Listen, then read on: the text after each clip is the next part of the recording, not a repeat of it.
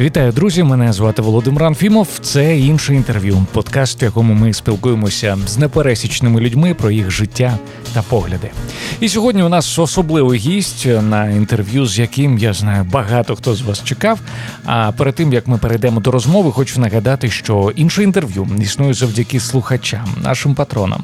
Якщо ви хочете і надалі слухати інше інтерв'ю, а також отримувати особливі бонуси на кшталт раннього доступу та ексклюзивних бонусних фрагментів, будь ласка, станьте нашим патроном. Усі деталі знайдете за лінком patreon.com інше.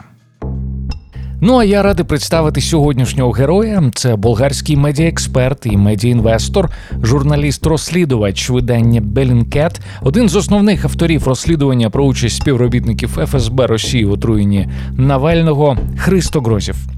Це інтерв'ю ми записували онлайн у день, коли Єврокомісія рекомендувала країнам-членам ЄС надати Україні статус кандидата в Євросоюз. Тому нашу розмову починаю із запитання про наслідки такого розвитку подій. Well, I mean, um, I think we have to look at both the positive and the negative side. Що ж, е, я думаю, що ми повинні дивитися як на позитивні, так і на негативні сторони такого розвитку подій. Давайте швидко почнемо з негативу, який е, полягає в тому, що це дозволить деяким євроскептикам згуртувати своїх послідовників і сказати. Ви бачите, європейський проект е, стає занадто великим. Вони запрошують країну, в якій йде нині війна. Вони запрошують корумповану країну. І ми робимо все це лише через політичні причини, однак не в інтересах пересічного громадянина Європи.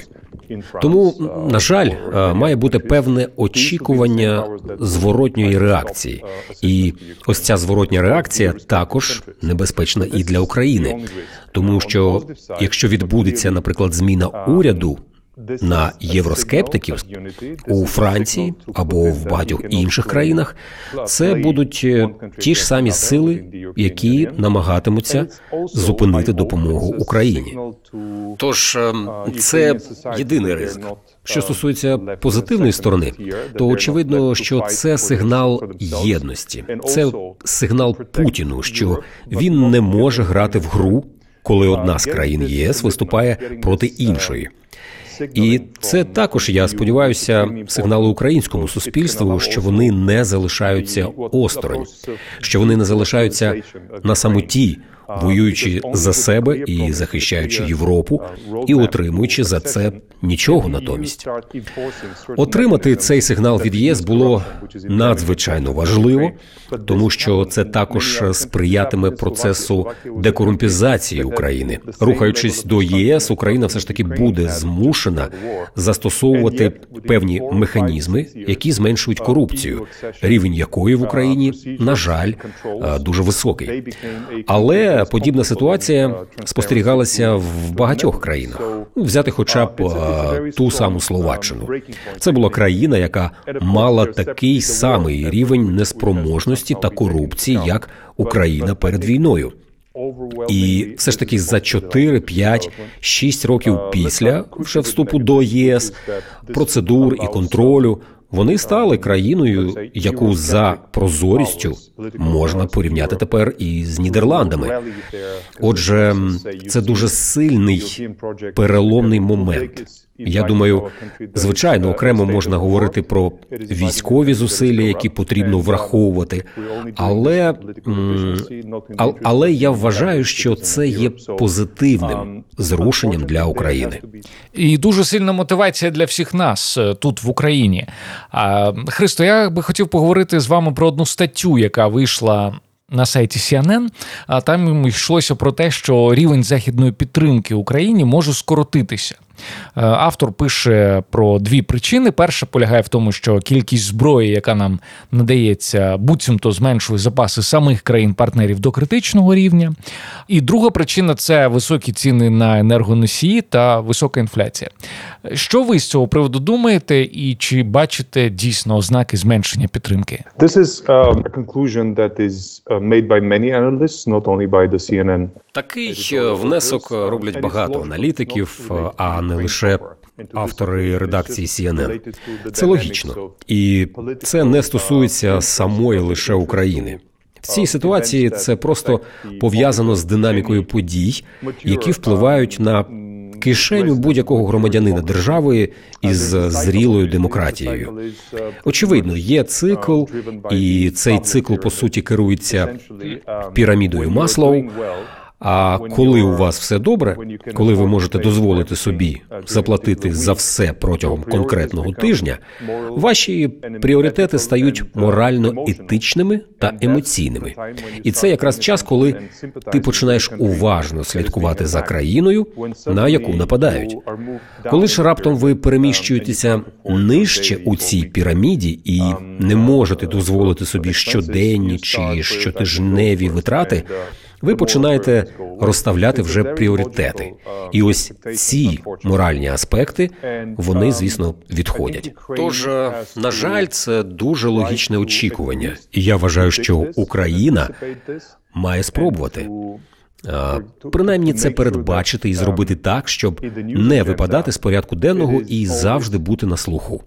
Важливо не бути забутими, і це не обов'язково пов'язано із пропагандою, а з плануванням певних подій. Новий пошук громадської підтримки та обурення, якого буде достатньо, щоб компенсувати будь-яке занепокоєння з приводу власної економічної ситуації, має йти пліч опліч. Кожного разу, коли докази військових злочинів будуть надходити до трибуналу, такого як, от, наприклад, новий Нюрнбергський процес, або ж до міжнародного кримінального суду, або іншого кримінального суду, ініційованого тією чи іншою країною. Тож такі моменти уваги зіграють як компенсатори і повернуть громадську підтримку Україні. Цікава ситуація. От спостерігається в країнах, які одразу постраждали від економічних наслідків, і які є відносно бідними в порівнянні з іншими європейськими країнами. Маю на увазі, ну скажімо, Грецію. Там ціни на паливо зросли майже вдвічі, і всі в Греції, принаймні я це знаю, із розмов з простими людьми. Усвідомлюють, що це зараз протистояння з Росією і через війну. Але ці прості люди кажуть: нічого, нічого, ми почекаємо, тому що Росію треба провчити. Тому я думаю, що усвідомлення зв'язку між економічними труднощами та їх причиною прийшло вчасно, і не буде, не буде ситуації, коли люди за місяць-два скажуть: о, ми повинні були про це подумати. Ні, вони свідомо це прийняли, і все це вселяє в мені багато оптимізму. Мені цікаво, що ви думаєте з приводу ще однієї ідеї, що Захід дає Україні рівно стільки зброї, аби продовжувати цю боротьбу, але не стільки, аби гарантувати а, швидку нашу перемогу, оскільки всі пам'ятають про ядерний статус Росії. It is very logical, and I think that it's also something that the Kremlin Це було дуже логічно.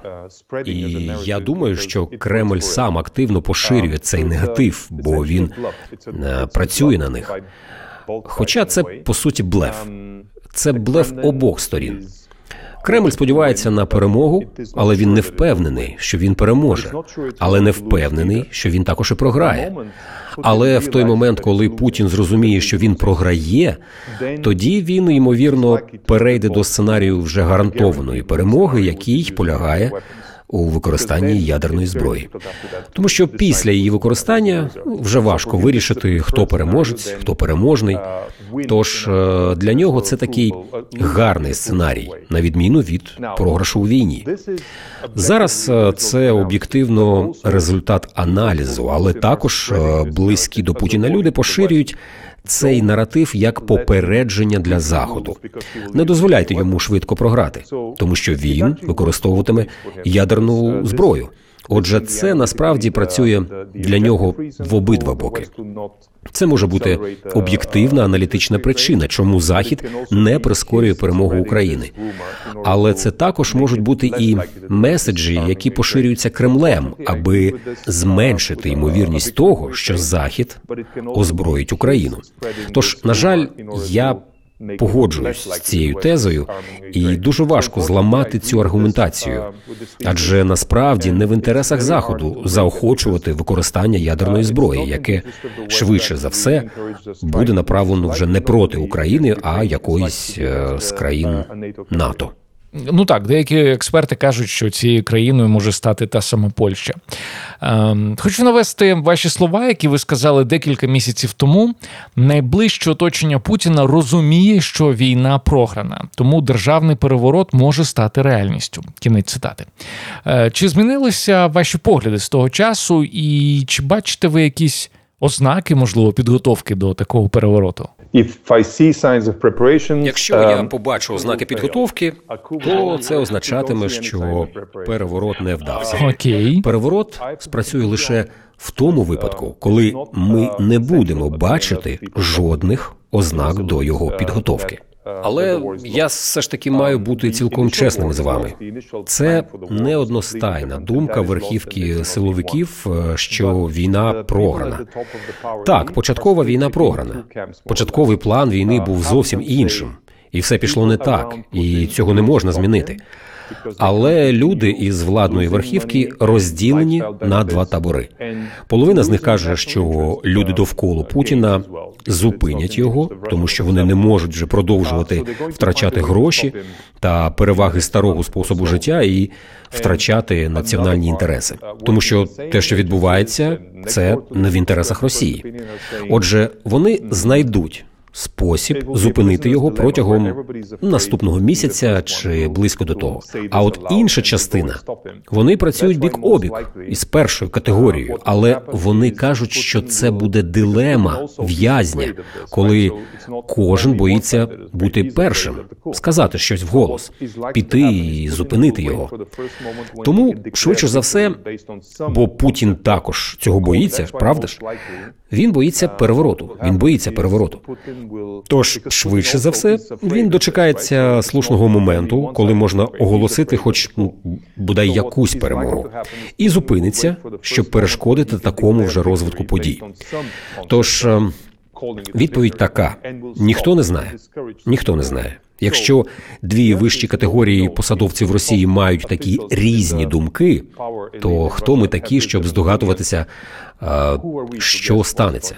Але так, так, переворот він цілком можливий, якщо вони про нього думають. Ви згадали тих, хто, начебто, може зупинити Путіна. Але чи ви дійсно вірите, що довкола нього є люди, які можуть впливати на його ну такі стратегічні рішення, як зупинити війну в Україні?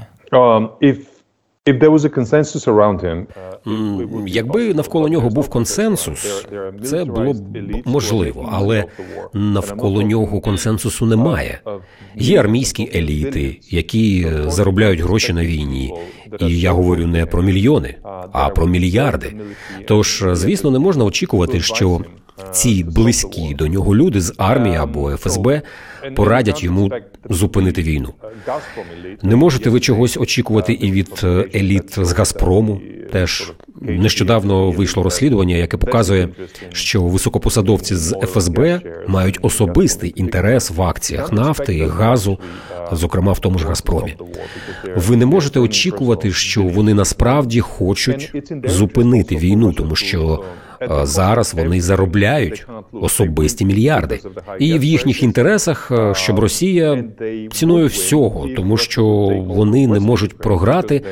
Вони виграють через високі ціни на газ, і вони виграли б більше б, якби Росія заволоділа західною Україною, бо тоді вони мали б набагато дешевший спосіб постачати цей газ на захід. Отже, ось ця чверть еліти не може собі дозволити просто програти, і їхній тиск продовжує війну. Отже, це насправді така гра впливів, і дуже важко передбачити, хто переможе в цій грі розуму. Але в цей момент е, мені здається, що все більше і більше людей, які його оточують, все ж таки намагаються вплинути на нього, аби він припинив війну. Тому що зараз виграють лише ті, хто наживається на зброї або нафті, або газі. Всі решта вони, звісно, програють. А, але Христо, яка мотивація решти цю війну зупиняти, якщо теоретично у них теж є можливість на ній заробляти? Uh, again, this 25% Знову ж таки, е, 25% еліти це ті, хто дотичний до армії або природних ресурсів. Вони не мають зацікавленості у зупиненні війни. Вони зацікавлені в тому, аби називати усіх інших, хто проти війни, зрадниками. Тому це такі от ігри розуму. А інша група е, ті, хто живе за рахунок меценатів чи олігархів. Вони, звісно, втрачають гроші. Бо ті кажуть, ми не можемо вас більше спонсорувати, бо в нас більше немає грошей. А ще хочете вірити, хочете ні, але вони мають національний інтерес. Вони кажуть, як все, що відбувається, може стати перемогою для Росії. Скажімо, ну, за 10 років немає формули, яка б перетворила це на перемогу для Росії в довгостроковій перспективі. Тому це такий мікс прагматизму і особистого інтересу та якихось ідеологічних переконань, який змушує принаймні половину еліти бути зацікавленою в припиненні війни. Продовжуючи тему війни, як вам здається, якими є шанси того, що цей поки що локальний конфлікт переросте в міжнародний і стане початком третьої світової? Um, Існує одна проста відповідь. В той момент, коли Путін здійснить напад помсти з використанням ядерної чи хімічної зброї на будь-яку країну НАТО, тоді велика війна точно почнеться, і це не питання, тому що є багато аналітиків, які досі сумніваються, що мовляв, якщо буде тактичний ядерний удар, наприклад, по морському об'єкту НАТО чи польському острову, чи чому завгодно, е, то чи стане це причиною активізації статті НАТО, яка передбачає захист усіх країн альянсу? Я не думаю, що це питання. Я думаю, що це станеться просто автоматично, тому що інакше довіра до НАТО буде ну повністю зруйнована, і цього не можна допустити, тому що Путін прагне цього в першу чергу. Отже, це дуже простий сценарій, за яким це може статися. Чи може розпочатися відкрите протистояння не через активізацію статті НАТО, а через е, тиск громадськості? Так, але я сподіваюся, що цього не станеться, тому що єдиний шлях до цього це факт нового величезного порушення прав людини і жах, який е, відбуватиметься на території України. Наприклад. е, Якщо хімічна зброя буде використана проти я не знаю якогось маленького містечка, а потім ми побачимо десятки тисяч жертв, і це може фактично спровокувати участь третіх вже країн. Але знову ж таки, я сподіваюся, що цього не станеться. Христо, я хотів би поговорити з вами про ваші особисті відносини з росіянами, про комунікацію з ними. Ну і я зараз е, маю на увазі не е, інтернет-діалог, який у вас відбувся з Мариною Захаровою, яка, намагаючись вас потролити, назвала, е, сказала, що Христо Грозів це гроза Всевотайнова. А ви їй у відповідь подякували і сказали, що за такий слоган гарне маркетингове агентство взяло б мінімум мільйон доларів. Я виніс ці слова у профіль мого аккаунту у Твіттері. Тому дякую їй за це. Так, так. Насправді хотілося поговорити про роки, коли ви працювали з росіянами в якості медіа-менеджера.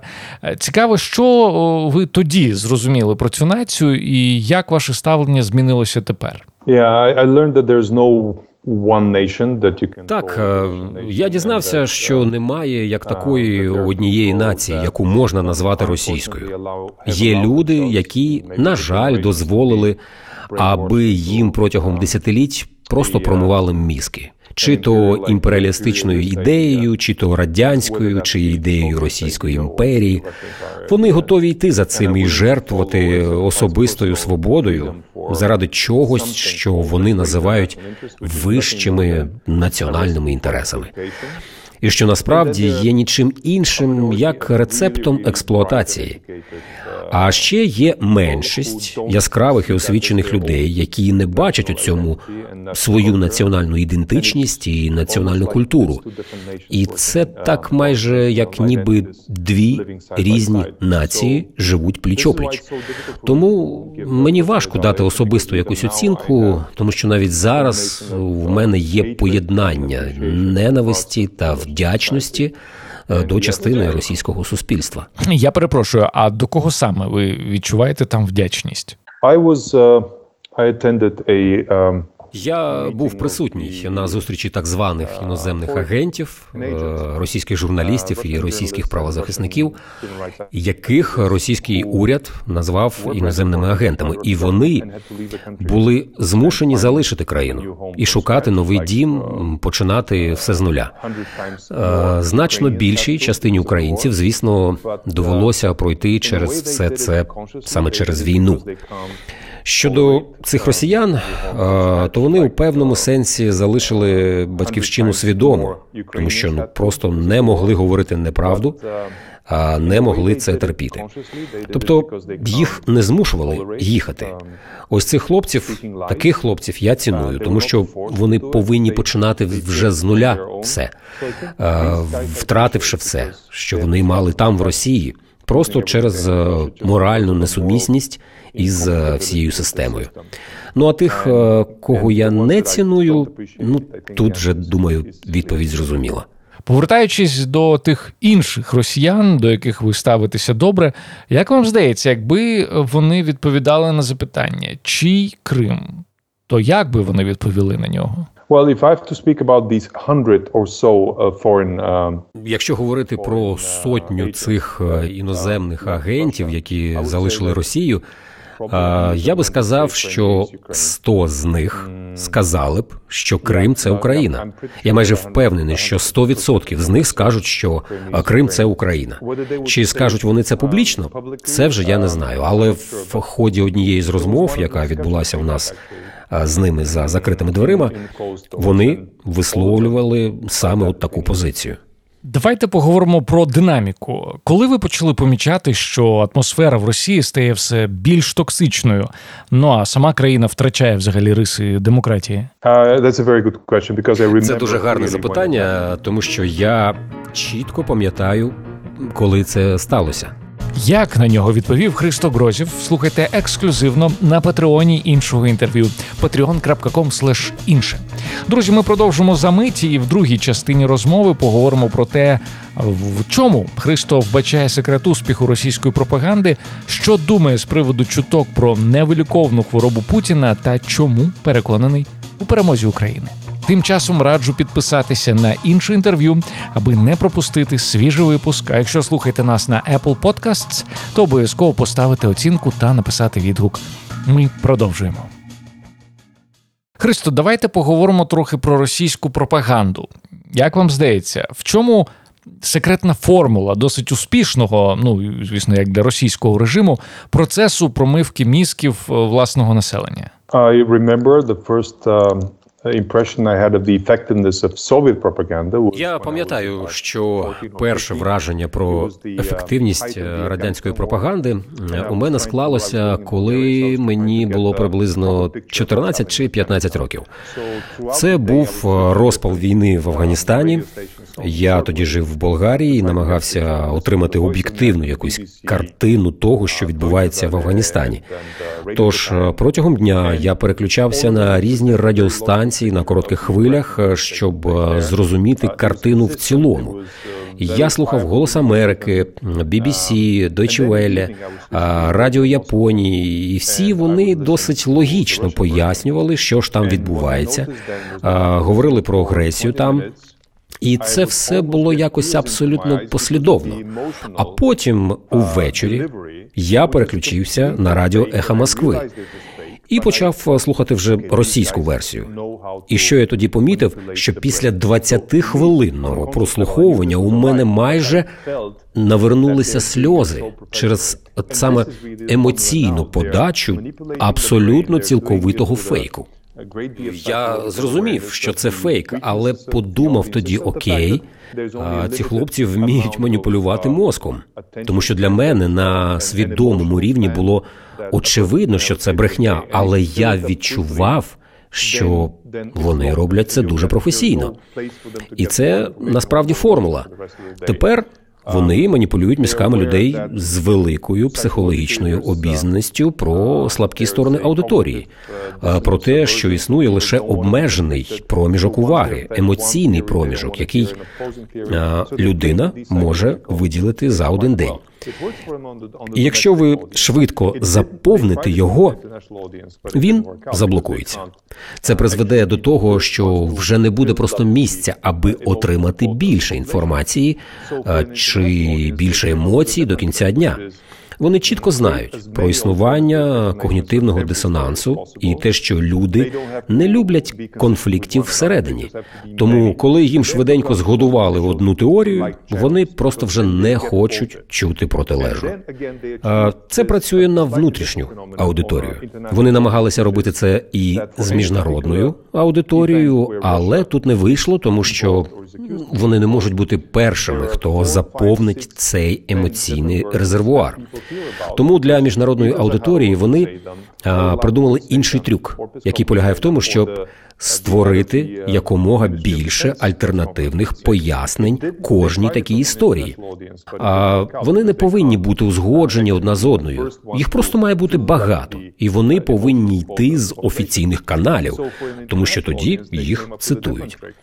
Вони створили цей інший феномен для іноземної аудиторії і вдаються до цієї тактики, коли йдеться про події, до яких залучена Росія або її в чомусь е, звинувачують. Є 4, 5, 6, 10 різних версій, про які люди чують, тому що їх озвучила або Захарова, або Пісков, або спікер е, Міністерства оборони, а потім е, середньому глядачеві, навіть в Австрії, наприклад, здається, що це занадто якась складна історія. У мене просто немає часу цим займатися.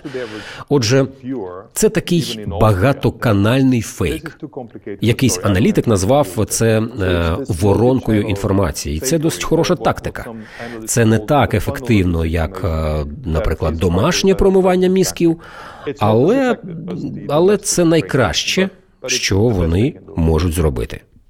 Так, це дійсно, мабуть, працює, тому що росіяни можуть вбити величезну кількість людей, а потім в одній з версій сказати: так це ж українці самі зробили, або ну це все інсценування. Так, все, що треба зробити, це просто сказати. Немає потреби навіть щось доводити, тому що це все одно процитують. І для середньостатистичного слухача або глядача це все перетворюється на ситуацію, коли один сказав одне, інший друге. В мене немає часу це все перевіряти. Таке. Христо, давайте повернемося до теми війни. Я не буду, мабуть, запитувати, чи вірили ви в те, що Росія розпочне цю війну, але запитаю, чи вірили ви в те, що вона буде діяти так жорстоко, в такий варварський спосіб? Actually, it's uh, it's easier for me to answer if I believe that they could start the war because um, насправді мені легше відповісти, чи я вірив, що вони можуть розпочати війну тому що я вірив, що вони можуть розпочати війну. Навіть люди з російської політичної еліти боялися, що Путін може почати війну. Тож, якщо вони так думають, то хто ж ми такі, щоб у цьому сумніватися? І перші сигнали, що він дійсно розглядає варіант війни, ми почули від людей близьких до еліти ще, мабуть, у грудні, тобто за три за три місяці до того, як вже все почалося. Я дійсно не думав, що методи будуть ну такими варварськими. Мабуть, слід було б е, може це і передбачити, зважаючи на те, що єдиний спосіб для Росії вести масову війну це залучити багато людей з найбідніших районів, людей, які точно нічого не розуміють у юридичній стороні міжнародної війни, та людей, які фактично мали б усі підстави гнівитися на Україну, просто просто за те, що українці живуть краще ніж е, вони у своїх віддалених навіть селах, звідки вони самі прийшли. Але насправді я не передбачав це як якусь реальну загрозу, але тепер це цілком очевидно. Говорячи про загрози і попередження, українська влада неодноразово отримувала сигнали від західних партнерів про дуже високу ймовірність нападу е, зі сторони Росії. Тим не менш, той самий президент Зеленський заспокоював людей в одному з відеозвернень. Він е, пообіцяв усім шашлики на травневі свята, а не війну. Чому, на вашу думку, українська влада не сприйняла всерйоз ці сигнали і попередження? Я не маю відповіді. Я знаю, що деякі європейські розвідувальні служби та уряди також сумнівалися е, в американських попередженнях. Е, це тривало аж до кінця січня. Був сильний скептицизм стосовно того, що американці бачать щось інше е, ніж те, що бачили європейські спецслужби. І панувала думка, що Росія в чергове блефує, що це ще одна загроза, яка не відрізняється від загрози рік тому. Але американці бачили щось інше. І американці почали ділитися цими даними з європейськими урядами та службами, і звісно, з Україною. І в останні тижні перед початком війни європейські уряди раптово повірили американцям. З якоїсь причини вони побачили те, що раніше не бачили. Єдині, хто от е, не вірив, це були напевно Україна та Німеччина. Німеччина була в принципі єдиною європейською країною, яка до самого початку війни не повірила навіть американцям.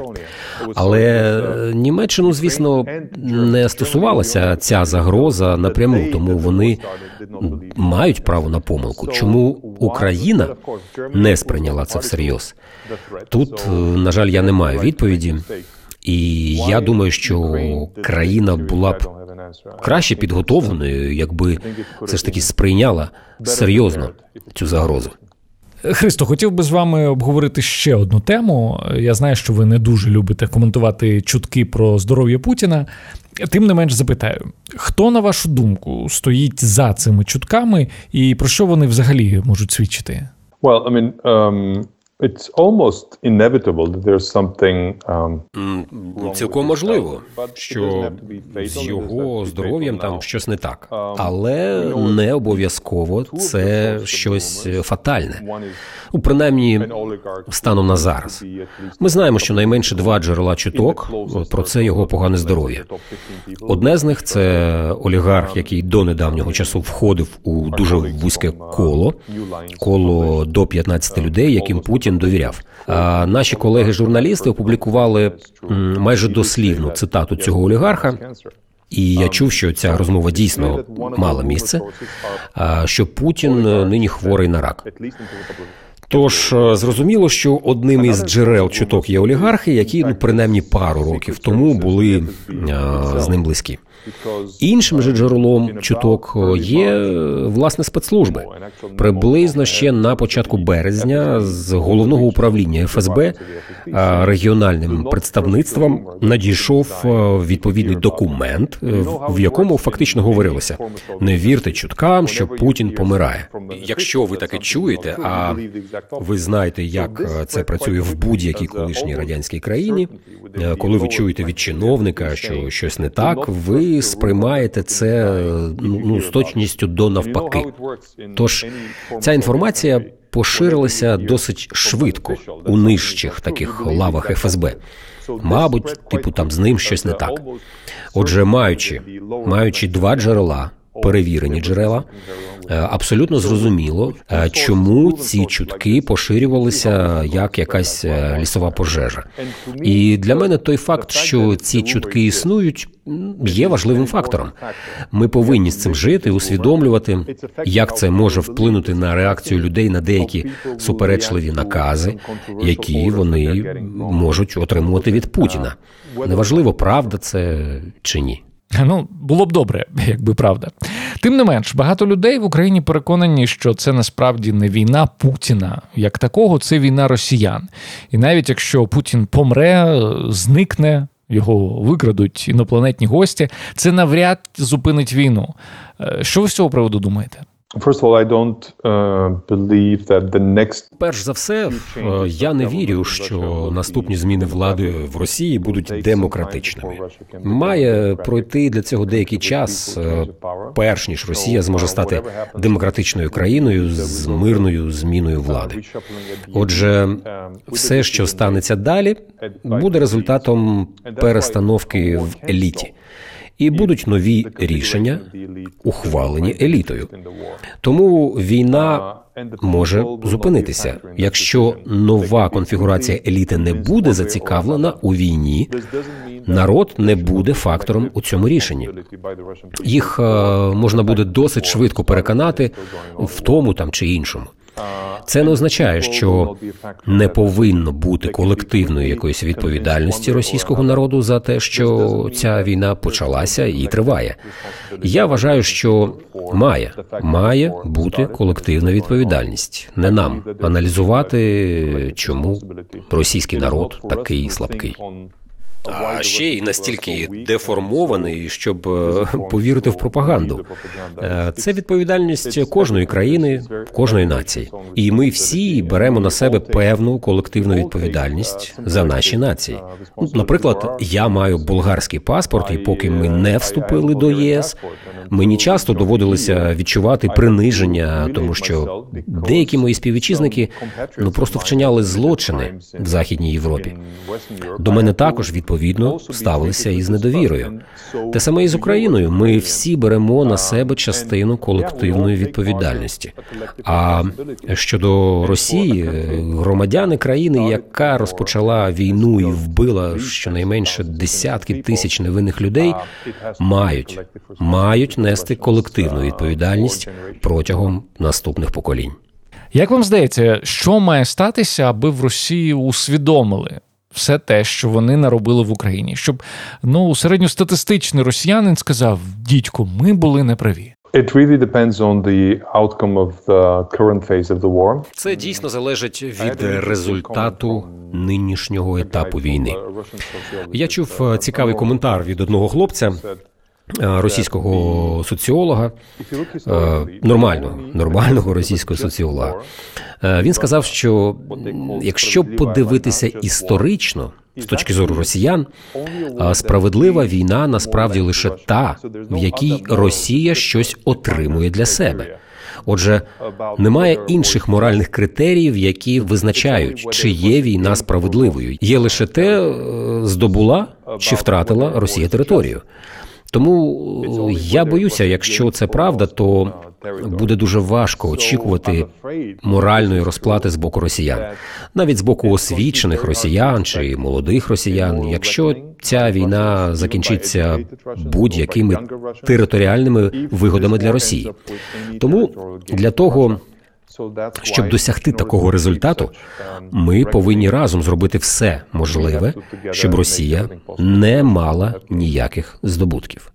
Насамкінець традиційне запитання для усіх героїв іншого інтерв'ю: що особисто вам дає віру в те, що Україна переможе у цій війні?